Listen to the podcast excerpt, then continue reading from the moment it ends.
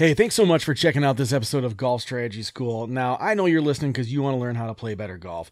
But if you want to see how you compare to other golfers your age, you need to check out par4success.com slash griffin. That is par, the number four, success.com slash griffin, G R I F F I N. And what it will do is it will actually give you a free assessment where you can see exactly how you measure up against other people your age. And you can see where you're excelling, where you need to focus your time on. And this is an assessment, honestly, that you can take once a month just to see how you're progressing throughout your golf journey. So again, check out par4success.com slash griffin to see how you measure up against other golfers your age. What's up, everybody? My name's Marty Griffin, and you are listening to the Golf Strategy School podcast. This is the only podcast designed to help newer golfers, struggling golfers get over those milestone scores of breaking 90 or 100. Today, we are talking about how you can lower your handicap in 2020. Let's talk about it. Do you love to play golf? Do you wish you could be a more consistent and confident player? Well, you're in the right place. This is the Golf Strategy School podcast, where we discuss specific practice strategies used by some of the best golf instructors from around the world. Here's your host, Marty Griffin. All right, so you've got the new year in front of you. Maybe you went and got some new clubs, you got some gift certificates for Christmas. How are you going to make sure that this year is your best year in golf? Well, it really kind of comes down to one basic principle. And yes, as much as you don't want to hear it, it does have to do with practice, but a specific kind of practice. And what I'm talking about is actually called failure based practices. So the whole concept behind failure based practices is that you are making practice more difficult than actually doing the thing that you want to do. Time in, in a lot of different sports, essentially having to, like basketball players, having to make 100 free throws before they can leave the gym, things like that. Another way to kind of view a version of failure based practices is when you see a baseball player, they take their bat, they put a donut on it, and then they stand in that batter's box or in the, the on deck circle and they're taking hacks in the pitcher, but they're doing it with this extra weight.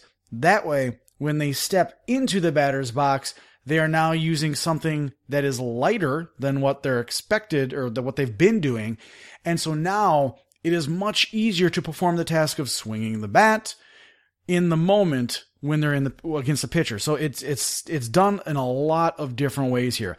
The other way and probably the ways that you might not think about it, is that with track and field athletes and football players, anyone who uses running as speed, and as soon as I say it, I'm sure you'll you'll have some type of visual pop into your head. But it is the parachute. You'll see people running all the time with that parachute. What they're doing is they're creating that extra wind resistance.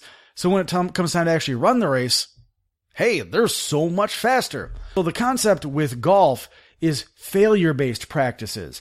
Because yes, we can use weighted clubs and make our swing faster, but that doesn't necessarily make us better at doing the swing correctly in the moment on the golf course. So failure based practices are things that make, that set conditions that you have to progress.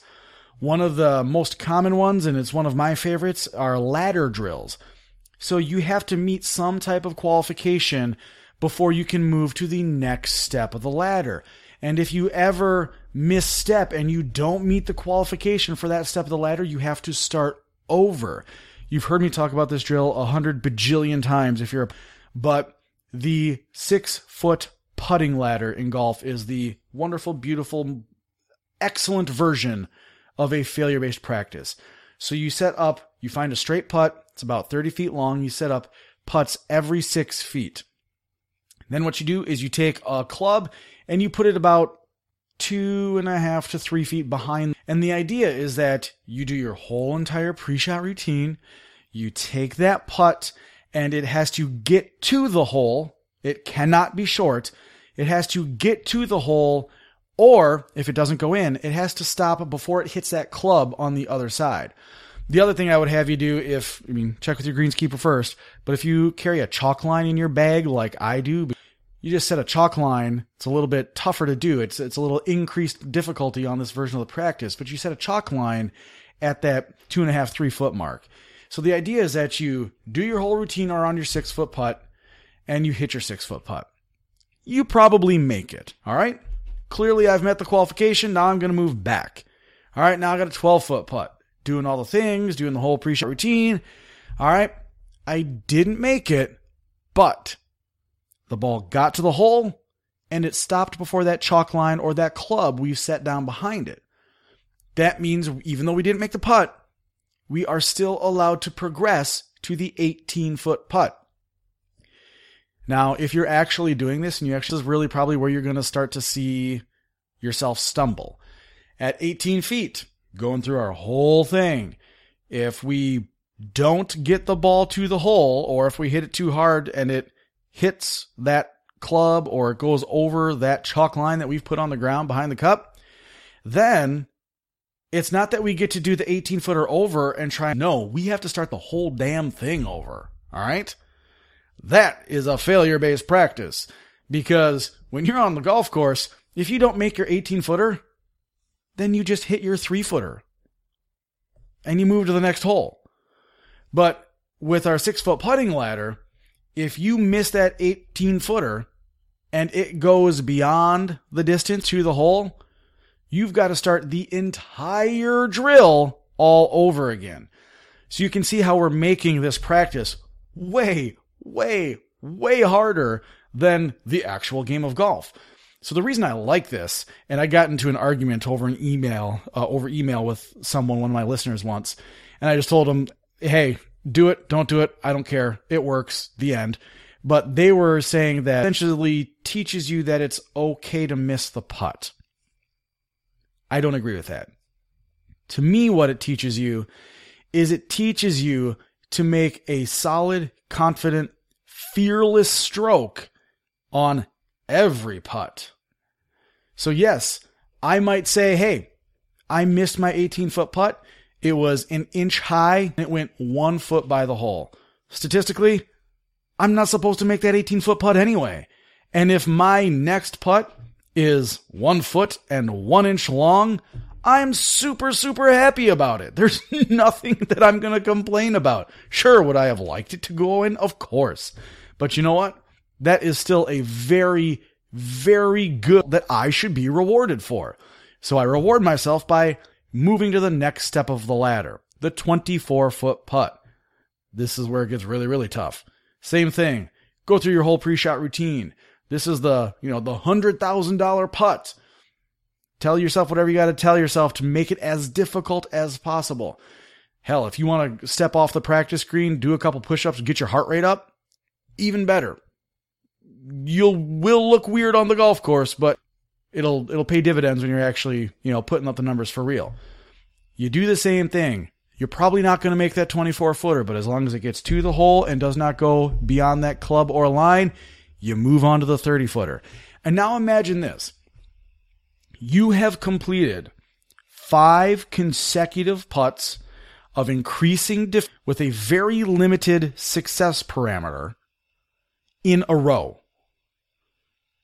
How hard is it to do that in a row compared to just stepping up and, you know, and just hitting a 22 foot putt without really kind of putting any thought into it?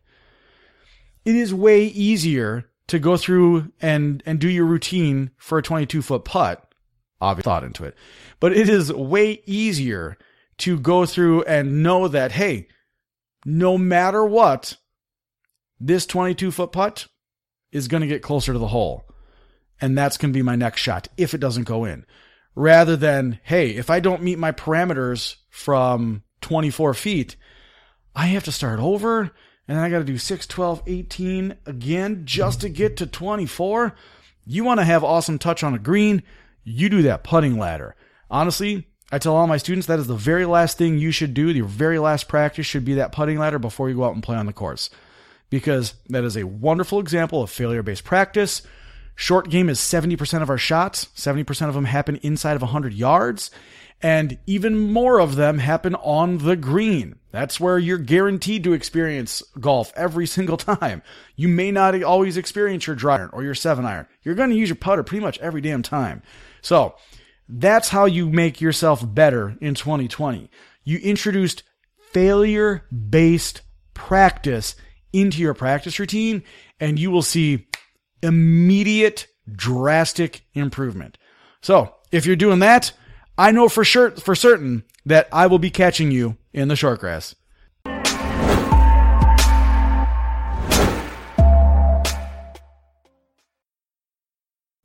All right, thanks for listening to this episode of Golf Strategy School. As always, if you want to keep it in the short grass, all you got to do is put those lessons into effect. And if you want to see exactly how you fare in terms of your physical performance to other golfers your age, head over to par4success.com slash griffin and you'll be able to see exactly where you line up and match up with other golfers your age based off of this free performance assessment that Chris and his team has put together. Again, that's par4success.com slash griffin to see exactly how well you line up against all other golfers your age. And I'll just drop a link to it in the show notes.